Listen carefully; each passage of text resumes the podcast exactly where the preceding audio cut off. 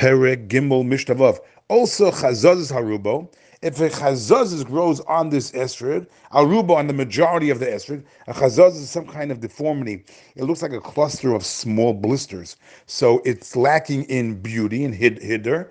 Therefore, it's going to be pasul invalid. But the Rav points out that it's only if the chazazas grew on one part of the esrog. If it grew in more than one place, it's, it's on more than one place in the esrog, then it's lacking in beauty. So if, even if it's on less than the, than the majority of the esrog. Pitmaso, if the pitim came off, the pitim is that thing that you have on top of the esrog, that stem on top of the esrog. If it was removed, it's going to be pasul. Now it's only pasul if it grew with the pitum. If it didn't grow with the pitum, then it's not a problem. Niklaf, niklaf is where the outer outer peel of the of the esrog, the outer skin was peeled off.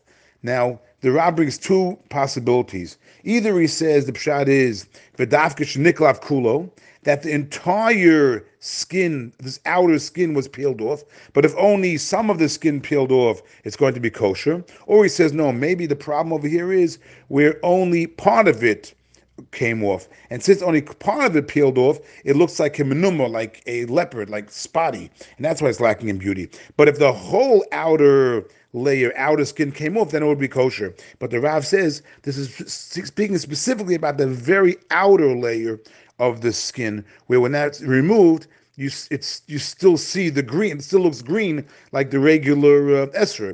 But if you peel off where you actually could see the white of the esrog, then it's a bigger problem. Then you have a problem of chassid that something's missing, and then it certainly will be pasul. Next case of the Mishnah, nistak. That's where the esrog was split. On one of the sides is split completely from the top, to, from the it's it's uh, split all the way down. One of the sides, Nikav, if there's a hole in the esrig, v'chasa koshu, and it's missing koshu, even a drop, any amount that's missing, pasul. It's going to be pasul. All those cases, the esrig is going to be invalid. Now we're going to have the opposite cases where it's going to be kosher. Also, chazaz al miyuto. If the chazaz is group, again, it's in one place, but it's on the minority of the esrig. Or nital uktsoy. Instead of the thing on top of the esrig, the pitim fell off, the ukits fell off. That's the stem on the bottom of the of the esrig that attaches to the tree.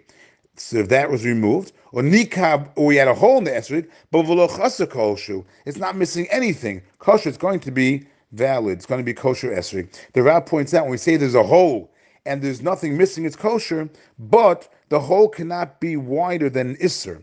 An isser is a coin. It was a coin they used in those times, and it was about 1.2 inches wide. So the hole cannot be wider than that. Esrog Hakushi, if you have an esrog that is black pasul, it's invalid.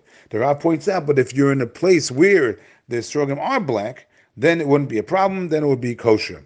Vahayorok kikarti, let's say you have an esrog which is green, green kikarti like leek, it's machlokas, or Remeya machshir. Remeya says it's okay, Rabbi Yehuda posel, so Yehuda says no good. Why? Because if it's green, it's not fully developed. But they bring from the Mishnah Berurah that today might be different because today's esrogim that are green, they usually turn yellow. So it's not a sign of being of be, uh, of being not fully developed. Really, it could be that it really is fully developed, but the fact is that it didn't turn yellow yet.